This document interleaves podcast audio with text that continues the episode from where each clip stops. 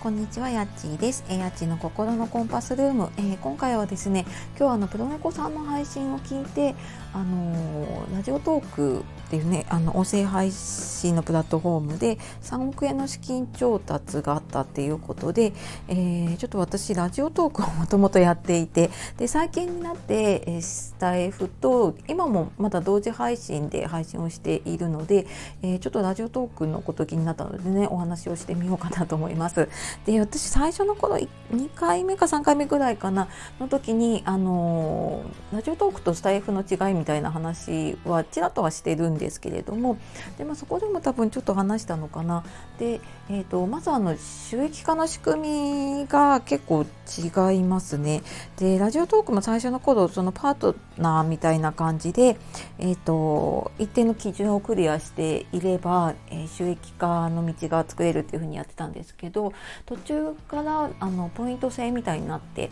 その配信についてスコアっていう点数みたいなのがついて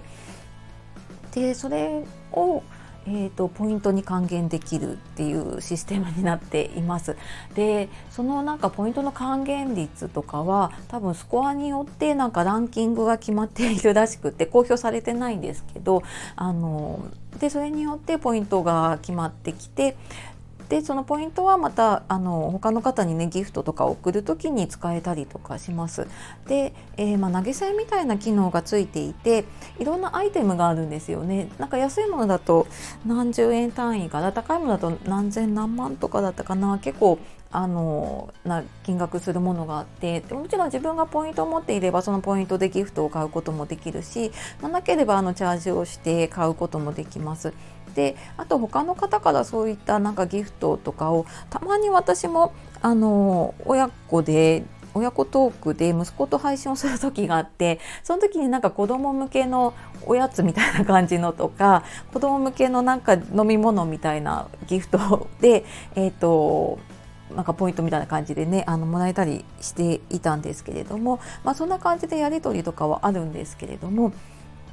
であとあのスタイフってこう SNS みたいな感じでお互いにフォローしてみたいなのもあるんですけどラジオトークは一応なんかフォローっていうのはあるんですけどこれ誰にフォローされているのかがわからなくってもしかしたらあのその番組持ってない一般のリスナーさんなのかそれもちょっとわからない感じですね。なので本当に自分が聞きたい人のだけフォローしてるっていう感じなので私は、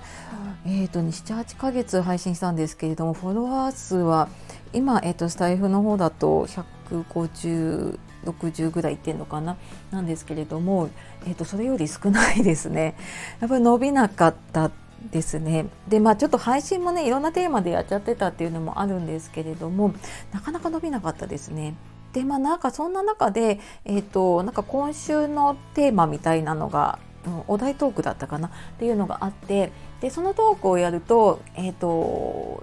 なんか、ね、何人か取り上げてもらえるんですよね。ツイッターの公式の方で取り上げてもらえて。私なんか1回だけその、えーと親子トークでやったやつがそのテーマだったので取り上げられたことがあってでそこで乗った時はやっぱり1日に200人300人とかすごい数を聞かれたことはあったんですけれども、まあ、そこをなかなかあの 多分スタイフのねこのトップページに載るのと同じ感じで結構狭き門なのでなかなか乗ることは難しかったですね。で、まあ、割と著名人とかね有名な方とかも入ってきてたりするのでもうそういう方の番組がずらーって並んでたりとか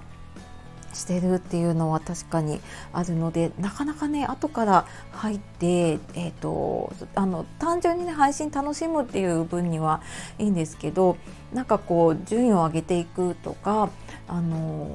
やっていくっていうのはなかなかちょっと私は難しいなって思って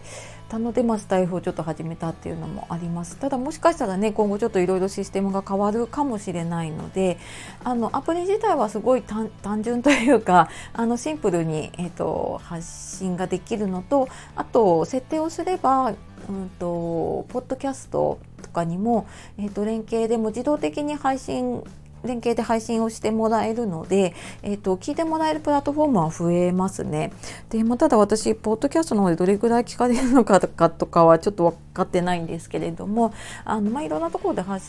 信はできるようになるかなと思います。はい。まあ、そんな感じでちょっと私の方で、えーと、ラジオトークやってみててマスター F との違いというのをちょっと改めてお話をしてみました、えー、聞いていただいてありがとうございます。また次の配信でお会いしましょう。さようなら。またね